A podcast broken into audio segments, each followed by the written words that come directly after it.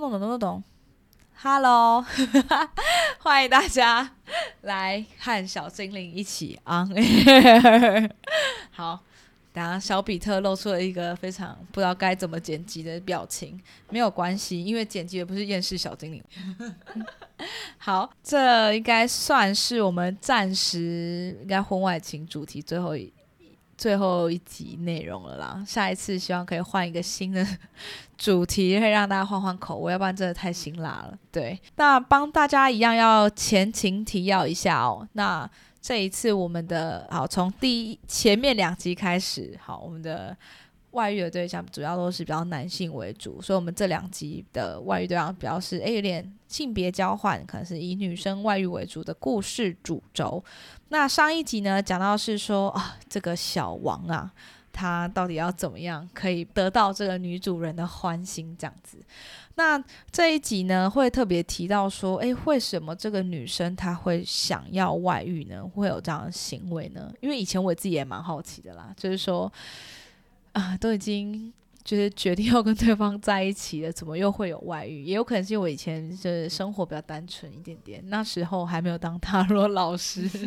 好，经历的不够多。好，那我们今天呢要来讲的牌组一样是万用牌阵，跟第二集一样。好，那如果大家有点疑问的话呢，可以回去听一下第二集的内容。好，那但是呢，今天的万用牌阵跟第二集会有一点点不一样，就一点点，因为会少一张牌。因为我自己有时候会偷懒，就觉得抽4张牌好累，抽3张好了这样子。所以今天万用牌阵只有3张。那所以呢，第一张主牌的比例可能就会到 80%， 好，这么多，剩下2张就一样各 10%。 那这一次的问题是未来好3个月，那这个女生跟她先生的婚姻状况会是怎么样子呢？主牌呢是圣杯4正位。好，补充牌第一张是权杖国王逆位，好，再加最后一张牌权杖8逆位。好，以上就是这3张牌组，非常快。好，那时候我就有提到，就说其实即便呢今天我们这个小王哥他决定放弃了，其实还是会有其他小王哥往上递补啦。为什么？因为圣杯4呢，他其实就是一直有一个在感情中有被受诱惑的状况。好，不只是感情啦，就是说如果你是工作上或其他地方抽到这一张，就是一直会有一些外来的事件或人物会一直拿着一个杯子给你嘟了，就说到底要不要拿，很好喝哦，来哦来哦拿那种感觉。对，我觉得我把塔罗牌讲还蛮生动的。你是说书人了吧？对，没有，我有一个，我月亮是巨蟹，所以我自己本人内心小剧场还蛮多的，所以有时候解牌都会把自己一些小剧场，或是会去想要演一下那个个案的那个小剧场，然后我的个案都会被我逗得花枝乱颤，笑得很好笑这样子，然后就忘记自己要问什么。没错。没有啦，塔罗老师就是这样赚钱。不是啦，因为这样可以聊比较久。好，不是这样子大家会对塔罗老师可能会有一些误解。好，那所以圣杯是因为他前面有3个杯子，然后就有一只手一直拿着说要不要，然后这个人在思考到底要呢不要呢，好，可能一不小心就要下去了啦哈。好，再来是权杖国王逆位。权杖国王逆位这边还有搭配权杖8逆哦。我先讲权杖8逆位好了，因为他在正位的时候啊，其实是大家一开始看到这个会以为好像8个那个木杖往下坠落。No， 它其实是8根木杖已经像射那个标枪，大家不知道有没有射过标枪，就是它已经起飞飞出去了。那通常这个东西只要一起飞飞出去，其实速度是非常快，它不会停止，它就只会往它的目的地飞过去。所以通常它在正位的时候是快速达到它所想要的目标目的。好消息，其实是很好的一张牌。但逆位有时候它是延迟，或是说事情其实还是这个状况会急速往下降。意思是说呢，因为我们问题设定是他们2个人未来3个月婚姻的状况，这个状况还是会一直往下，往比较负面的方向发展啦，就是2个人感情状况的话。再来呢，权杖国王这边我当时直觉比较像是他先生一直在外，因为有逆位，所以特别是看到他的那个权杖啊，他那个权杖已经放在他自己领土外面了。而且这张牌他所代表的星座是什么？考一下小比特，得了得，是什么座？哦，没错没错，是吗？狮子座。哦，果然念书有念书，对，竟然没被我考到。对，狮子座。那狮子座其实一般来讲也是表示比较阳性的那个，比较阳性的角色啦。狮子就是说他一直会可能往外去，可能去狩猎啊，追捕一些可能猎物回来给家里的人吃啊，他固守他的领土啊。但是他逆位，我刚刚讲到说可能小精灵特别看到就是他权杖在外的部分，所以我会觉得说其实他的这个他先生依然还是会持续忙于他的工作，或是在外应酬。而且啊，有时候权杖国王逆位的状况给我的感受是说，有时候他其实蛮尝试会对可能这个男生可能反而会对家人以外的人特别热心特别照顾，因为狮子座其实它有一种照顾别人的意思。为什么？因为呢，一般我们对狮子座可能刻板印象就是爱面子嘛，想要获得别人认同、掌声。那如果比较初阶的小狮子，没什么能力的小狮子，他可能是透过一些比较光鲜亮丽的打扮，像狮子座特性比较重的人，他们会喜欢那些 bling bling 的东西、配件，或是比较跳的那种颜色啊，好去吸引别人目光。但是真正成熟的狮子座他会透过很多的服务、实际的行动，因为毕竟它是火元素的牌，好，火元素表示的是行动，好，行动力、目标，好，透过这样的方式去得到别人哇，真正从心里对他感受到钦佩、肯定、仰慕的那种感觉。对，就是这种感觉。好，就是我刚刚非常投入的演绎给大家看。好，那为什么会特别提到这个牌组呢？其实就是他们未来感情发展的状况不应该拿来解释说就是他们感情不好的原因，但是因为搭配还是一样搭配很多其他的问题跟牌组，纵观而言，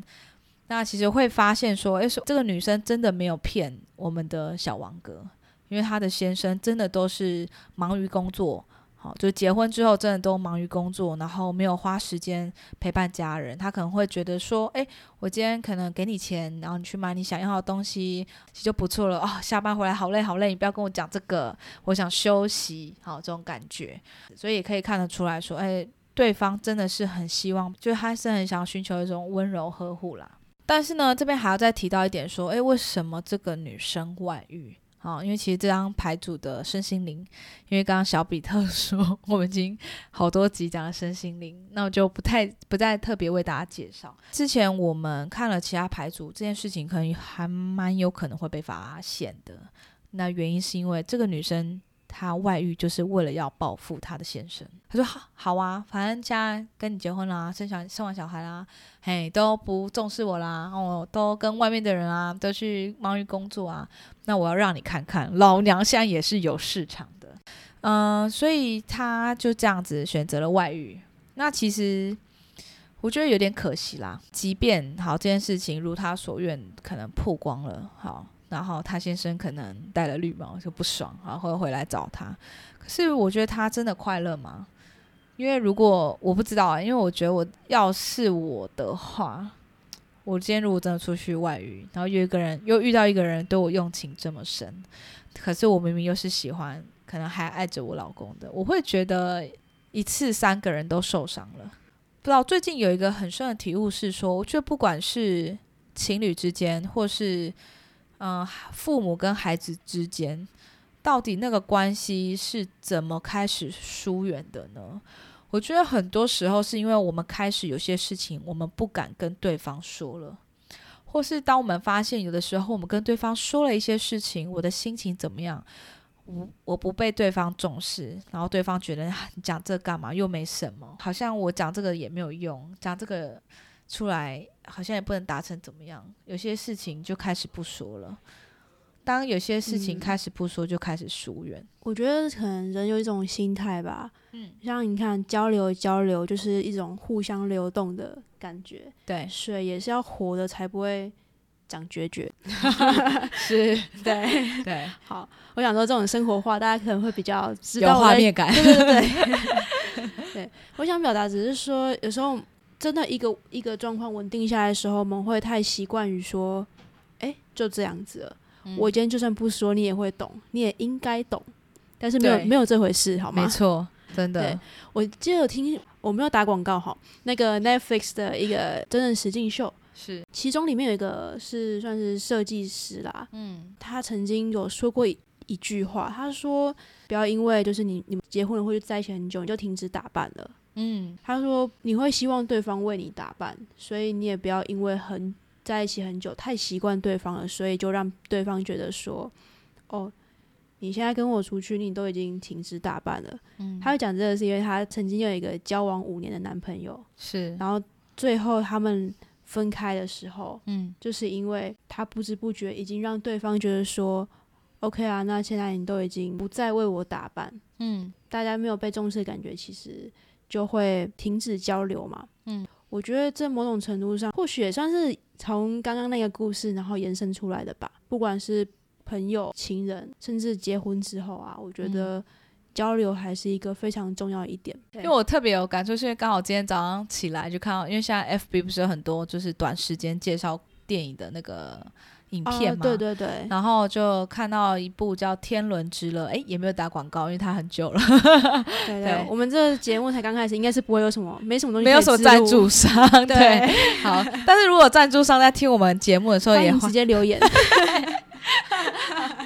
好，直接重点屋对，那时候也是提到说有一个爸爸，他已经年纪很大，然后他太太过世一段时间，然后原本就他生活就是很朴实无华、枯燥乏味，就是说他因为他退休了嘛，那他什么都有，就是家住的也不错，也不缺钱，然后就是但是就剩他一个人，他很孤单，因为太太过世，然后原本这阵子就是可能一个节日，原本4个小孩都要回来，就后来又临时一一打电话回来说啊，可能没办法，就是各自有事没办法回来，但是他就是一个人很孤单，就又很想念他的小孩，所以他就想说要不然如果大家都有事没办法的话，不如他自己直接就是去拜访他们好了。但在去拜访过程中就是还没见到他们小孩，在火车上就刚好遇到一个年轻的女孩，她就跟她讲她的故事，她就说她以前是做那个铁路电缆的工人，就是那些电缆全部都是她拉的，所以就是其实工作还蛮辛苦，因为她因为这样得了肺病，可是也因为这样赚了很多钱，就是养然后帮助他4个小孩都完成他们的梦想、有的是在可能纽约当画家，然后有的是那个一间企业的高级主管，然后有的是什么舞者，然后是指挥家，就是首席指挥家，他觉得他人生没有什么梦想，但是他最大梦想就是帮助他的孩子们真的达到梦想。但是当他真的去探访他4个小孩的时候，他发现就是其实很多事情都不如他小孩可能回来告诉他的样子，那个样子就是大家可以听懂我在讲什么，就是好像他小孩是为了让他稍微安心一点，所以会讲的比较把东西讲的华丽，结果讲华丽一点。好，甚至说因为他前面拜访前面几个兄弟姐妹嘛，所以在他去拜访他小女儿之前，他小女儿已经接到他哥哥姐姐打给他的电话，说可能接下来他爸会打电话就是会去拜访他。那他一去，那他小女儿在拉斯维加斯嘛，就是一下来就租那个豪华长礼车啊，然后带他去那个市中心，就是大家每个人都想要坐落的那个高级的公寓，对，然后他去住。可是啊，他又想，他一直以为他女儿混得很好，有没有？就晚上的时候在那个电话留声机发现，原来这个房子是他租的，而且啊，就是中间过程就是在他小女儿接待他爸的过程中，就是邻居就是带了一个小女孩来，就是临时请他照顾。可是在这个对谈过程中，他爸其实有发现说，那小孩应该是他女儿的。这样子就可能他女儿就是在外未婚生子，没有让他知道这样子。那知道这件事情之后，他也不想让他女儿再破费，所以他就借故说原本是要待下几天，后来决定就是直接隔天回去。他临走前是留了一封信给他女儿，然后每一次临走前他都会问他的小孩说，你快乐吗？你真的快乐吗？对，那后来因为他在飞机途中，他的那个肝病，我们刚才讲他有肝病嘛，突然就是疾病发作，然后就送去医院。然后他这个过程中，他其实蛮不能接受，说为什么每个人都要骗他，或者他小孩不跟他说实话，他其实很难过，他会觉得就是以前你们有什么话都会跟你妈妈讲，然后我虽然对你们很严厉，可是我也希望你们可以达成你们梦想啊。后来他那个送去医院之后醒来，看到他的小孩全部都在他身边，他的小孩就跟他说，爸，其实我们不是故意要欺骗你，而是有些事情我们真的不知道该怎么跟你讲，也不想要让你担心，所以不知不觉不知道从什么时候开始，我们就习惯了只报好消息不报坏消息，然后有时候也为了要掩饰他们这样的生活状况，所以他们不敢回家。所以我会觉得其实不管是亲情还是爱情都是这样，就是一段关系到底是怎么开始疏远的呢？也许就是从这个时候开始疏远的吧，就是原本我们只是希望让对方开心，不要为我们担心，可是我们也用这样的方式阻断了对方跟我们之间的距离。所以我觉得没有说哪一个方法最好，但是就抓到每一个人的平衡点吧，我觉得这种事情要抓平衡点啊。对啊，好的，今天的节目内容呢，大概就到这边。如果呢，你对婚外情这个主题还是很念念不忘，或是你是刚收听这个节目的观众朋友的话，欢迎大家也可以多去前面几集补充一下前情提要，或是多去听听看看自己在爱情当中自己是一个什么样的人呢。好，那我们就下期再见咯，拜拜。